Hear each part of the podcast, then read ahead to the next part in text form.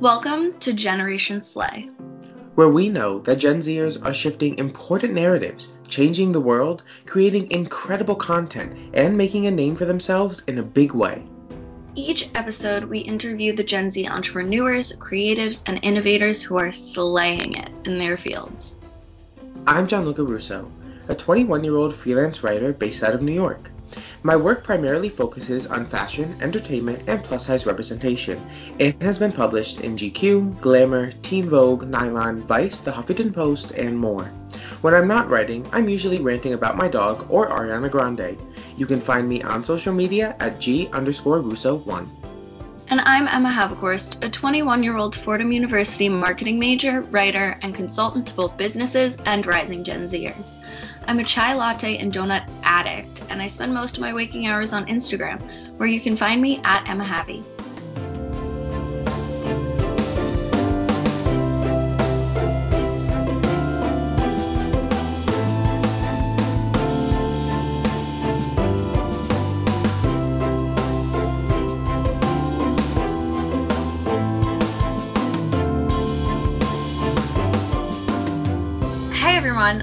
On this week's episode, we are so excited to have Michael Sayman on to discuss his career in tech at incredible companies like Facebook and Google, how he's mostly self taught, and about gaining recognition and success at such a young age.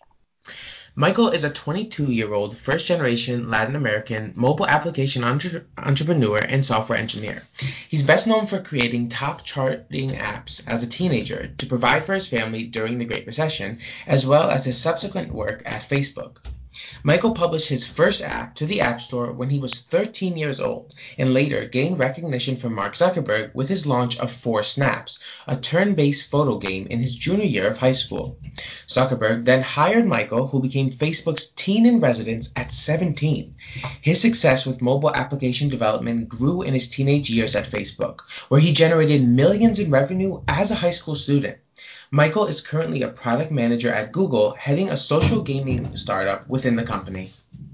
So, hey, Michael, we are so happy to have you on the show today.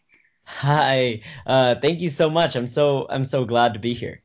So, to start off, uh, tell us a little about your backstory, how you first got into programming, and of course, how you eventually gained the attention of the Mark Zuckerberg.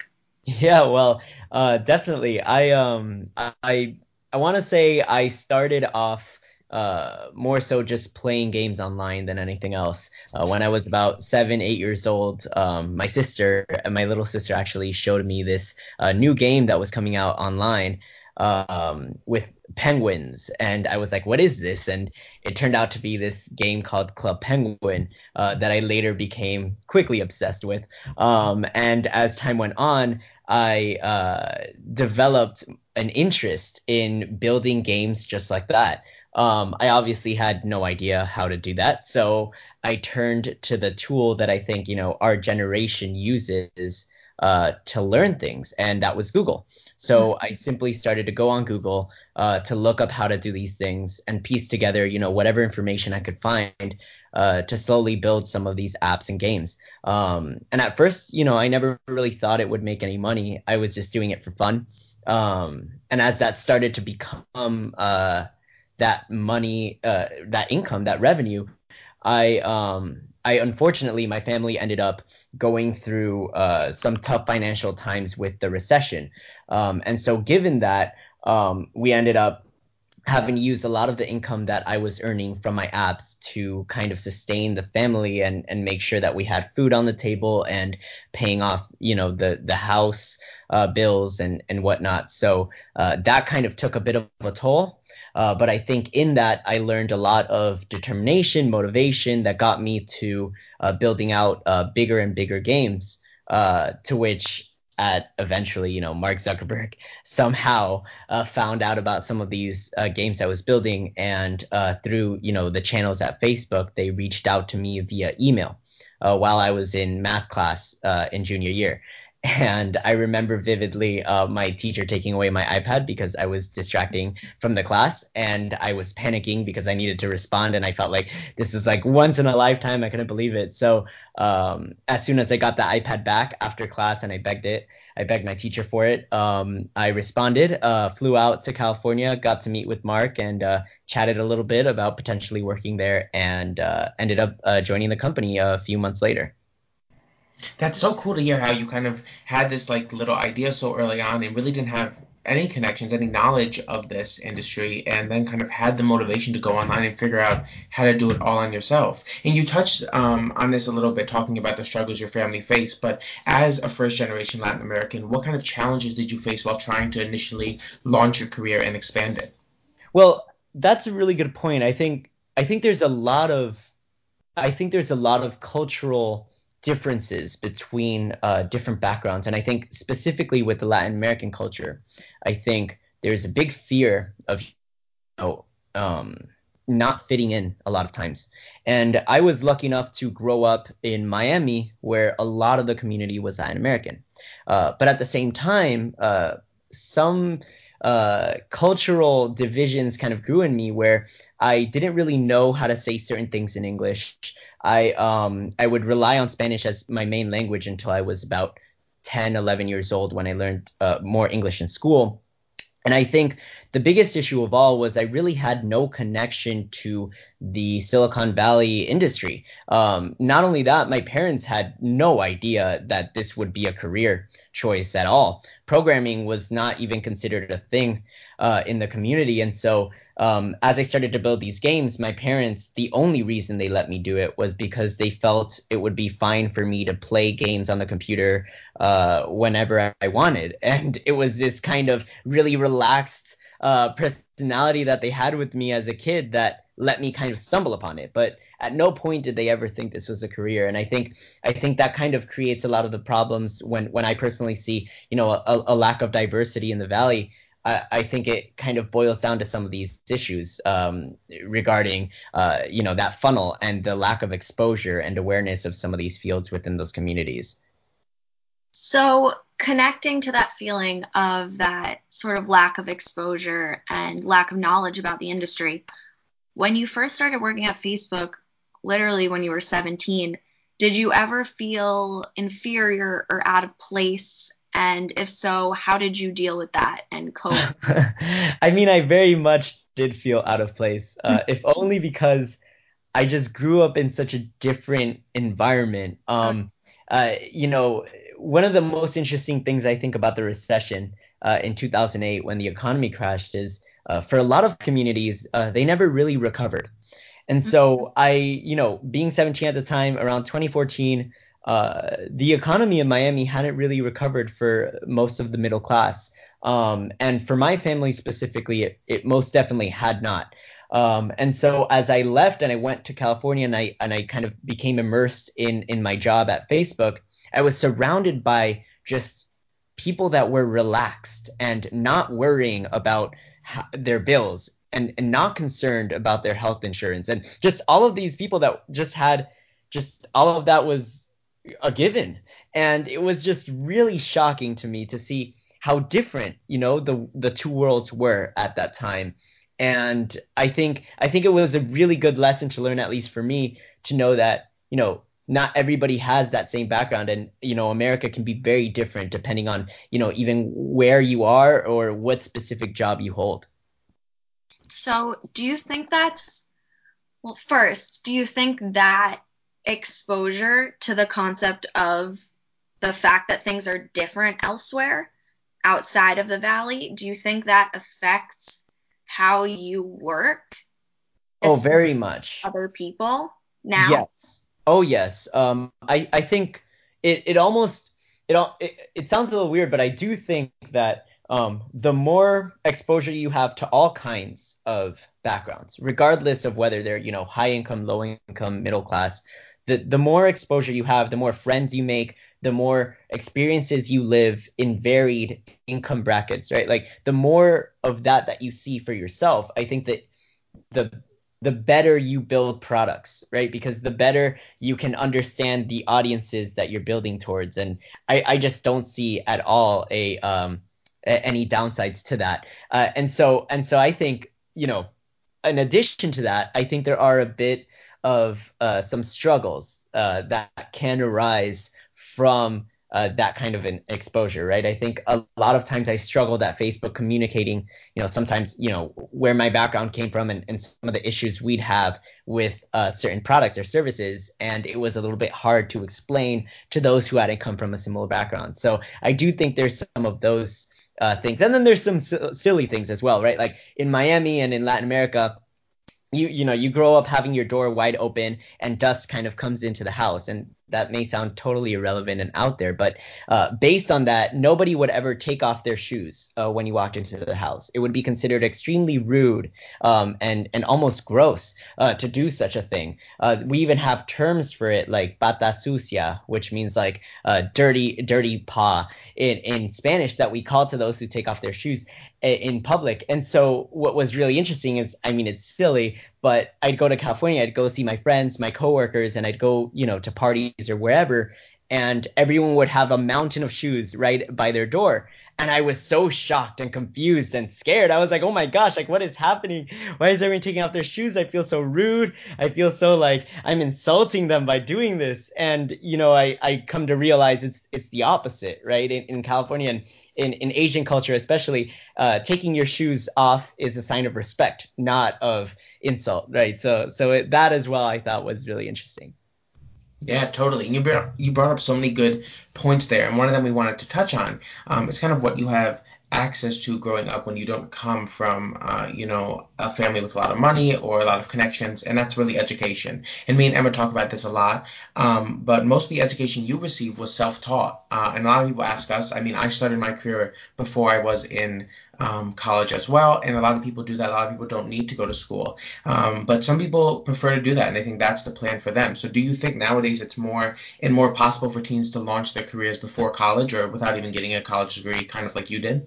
That's a really good question. I actually, you know, a lot of times I get asked a similar question too of like, oh, you know, you didn't go to college, you left high school, you went to Facebook.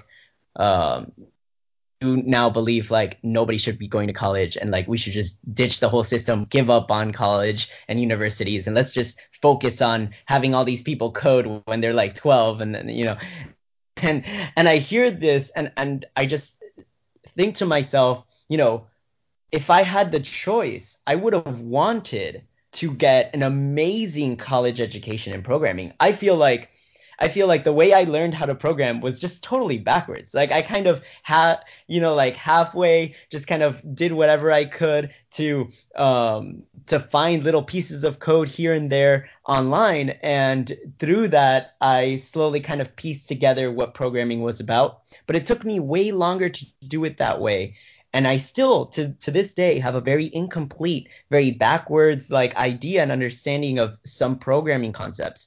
Uh, that if I would have gone to a university where a teacher or a professor would have guided me through the process in, in, in a structured manner, I probably would have learned a lot faster and would have been able to expand on it a lot quicker. And so I I tend to be of the belief that everybody has a slightly different way of learning. Mm-hmm. And I myself tend to be very uh, self taught. I, I love to just Google and be curious about it myself and, and learn it as I go. Um, but not everybody is like that. And uh, a lot of times we think of university and college recently, more recently than not, as one one path in terms of education. Uh, when when I instead try and, and think of it as what if we were to turn those universities that many need updating in a lot of different areas, what if we were to turn those colleges and universities into those centers where people, no matter what kind of uh, education form they prefer or what kind of way they learn, that we can provide them a space to do it. So let's say someone does like to learn things by themselves via Google. Uh, to have a university or a college be a resource for that type of a student, I think would be amazing. Uh, for someone who does need that extra guiding hand, um, to have that, resource there at the university as well. And so I think, you know, opening up and expanding the terminology of what a university and a college is, I think can help us educate more of our generation and make it more accessible, all of these industries more accessible to the youth, rather than giving up on the concept or saying, you know, that way is the old way. We're going to, you know, do it on our own now, right?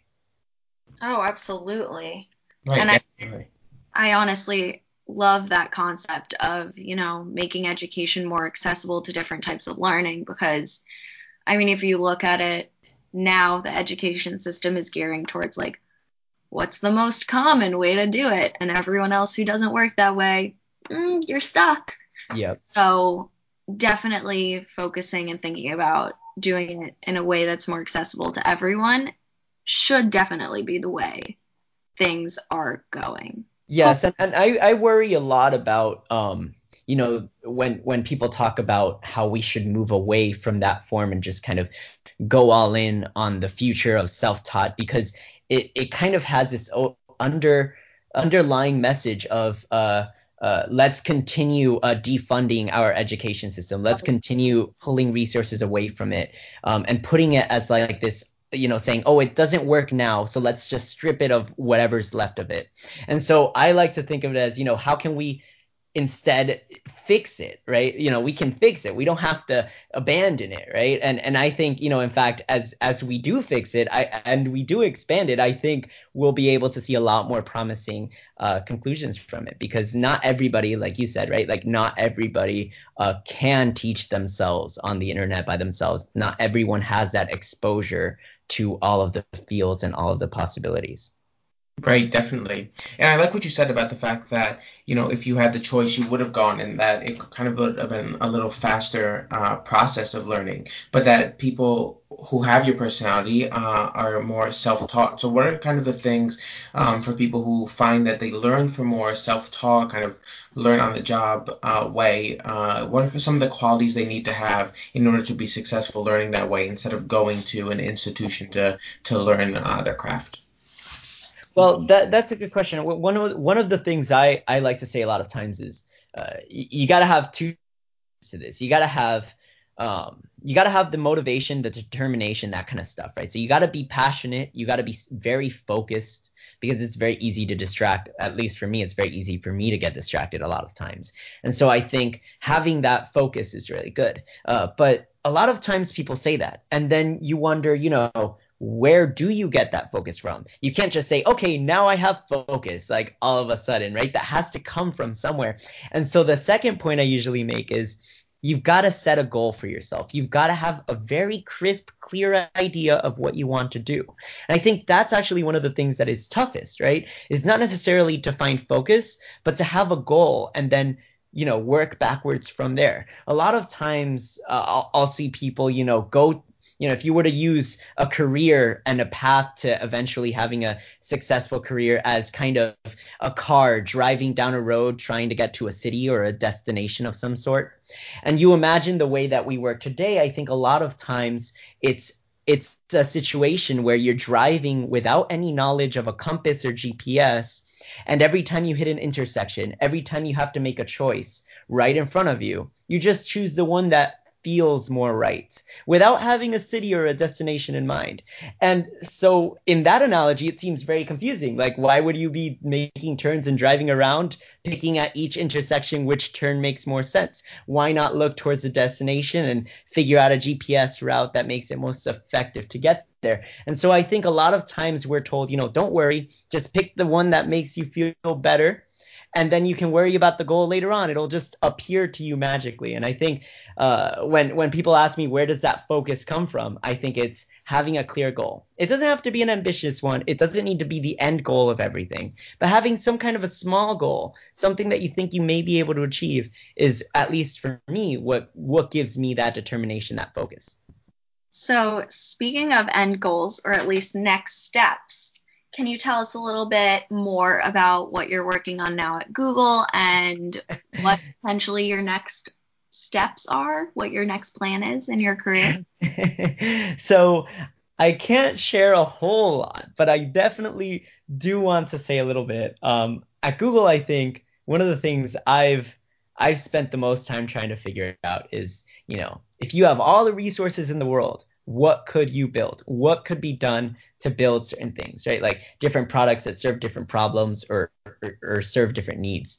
Um, and so a lot of that has been uh, kind of my work so far. Um, hopefully, in the coming months, I'll be launching a couple of products soon, um, and may or may not be in the gaming space or social space. Uh, but that's kind of the most passionate thing for me. Uh, down the road, though, if you ask me, you know, what what do I think five, ten years down the road, what I'm going to be doing? Um, I, you know, a lot of people like to say that they want to focus on being, you know, becoming the top CEO, becoming the the top of the chain, climbing the ladder to the top. I'm personally not very interested in that. I I you know, I for me it's more of I, I just want to build things that I think can provide value to others. And if that means I'm at the bottom of the chain in some company or working in, in a you know in a little corner where no one knows who built the thing, like that gives me the joy. You know that that's enough. And and it's an interesting it's an interesting question because I think my mind has changed constantly on this, and I think it will continue to. Uh, but back when I was kind of primary primarily focused on trying to earn money, trying to make sure we had food for the family or paying our credit card bills or you know uh, kind of making sure we had health care and, and that kind of stuff. Uh, my primary goal was monetization trying to get to the top trying to get noticed you know trying to get what what i can because it was to survive. And what is interesting is once those basic needs were met once i had the peace of mind with healthcare and with food and, and with shelter I I all of a sudden just felt like okay, well, who cares about the rest of it? Like I've got that; those are the basics. I don't I don't strive for more than that. Uh, now it's my turn to try and make sure other people can get to that point as well. So that kind of has become, uh, I guess, my new goal uh, in life. Uh, but it might, you know, it might evolve over time. Definitely, and we've talked a lot of, uh, about a lot of great stuff here. But uh, if you had to give some advice to be to other Gen Zers who maybe they're first generation college students themselves, or uh, people in high school, or even younger than that, who have big ideas but aren't really sure how to go about making them into a reality, what would you say to them? That's that's good. I I, I would I would say to them more than anything, um, to not be afraid to think about a goal.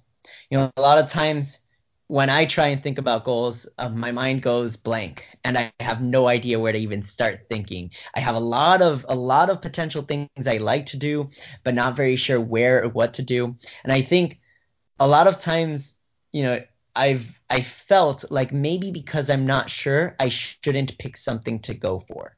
And instead, the biggest advice I'd give is find something, anything that you like, whether or not it's the focus or singular thing, whether or not you're confident that's where you want to end up for sure. And just go for it, right? Like just go for one of them. Because once you're able to accomplish one, you can move on to the next and you can do multiple things. But it's like until you get that one thing that you start aiming towards, it becomes very hard. So that's one of the things I would say to kids uh, at that age. And, and, and more than anything else, to the first generations, to those who feel like, you know, in the current climate of the world, and and the way that things have been going in this country and abroad, uh, I've personally felt very scared as to the future, right? And a lot of times I felt like, you know, uh, maybe maybe we don't belong, maybe I don't belong, and um, I mean, the one thing I would say is looking at all of that, understanding that the future generations in this country are diverse, are coming from backgrounds that weren't here before and are shaping the future. And as we've seen in, in countless, countless polls, surveys, whatever it may be, the population numbers, our numbers continue to grow. And our influence in this country continues to grow. And that kind of gives me a little bit of hope. So I would say to those who feel left out and immigrants, don't feel bad about it, but realize that the unique perspective that you provide is one of the biggest assets that a company can use to excel and to cater to the following generations. Oh, yeah, that's that's amazing. That's really good advice there. Um, but yeah, of course, thank you so much for for sharing that all your experience and your advice and all you've learned. Um, I know me and Emma both loved listening to all that and getting to talk more about that. Um, and can tell everyone listening where they can find you online and reach you at. Definitely. Um, my pleasure to be here as well. Um, uh, you can find me on Twitter at Michael Sayman, so M I C H A E L S A Y M A N. Um, and similarly on, you know, on Facebook, Instagram, you know, whatever. Amazing. Thank you so much for taking the time to talk to us. It has been amazing. Likewise. Thank you so much for uh, spending the time with me. Thanks for listening to Generation Slay. We have new episodes launching every Tuesday. If you liked what you heard today or felt like you got some great insight from our guest, please leave us a review on your podcast platform of choice so that more people will see the podcast and hear what our incredible guests have to say. In the meantime, if you have an idea of someone we should have on the show or just want to talk to us, you can find the podcast at Generation Slay on Twitter and Instagram and at www.generationslay.com. Keep slaying, and we'll see you next week.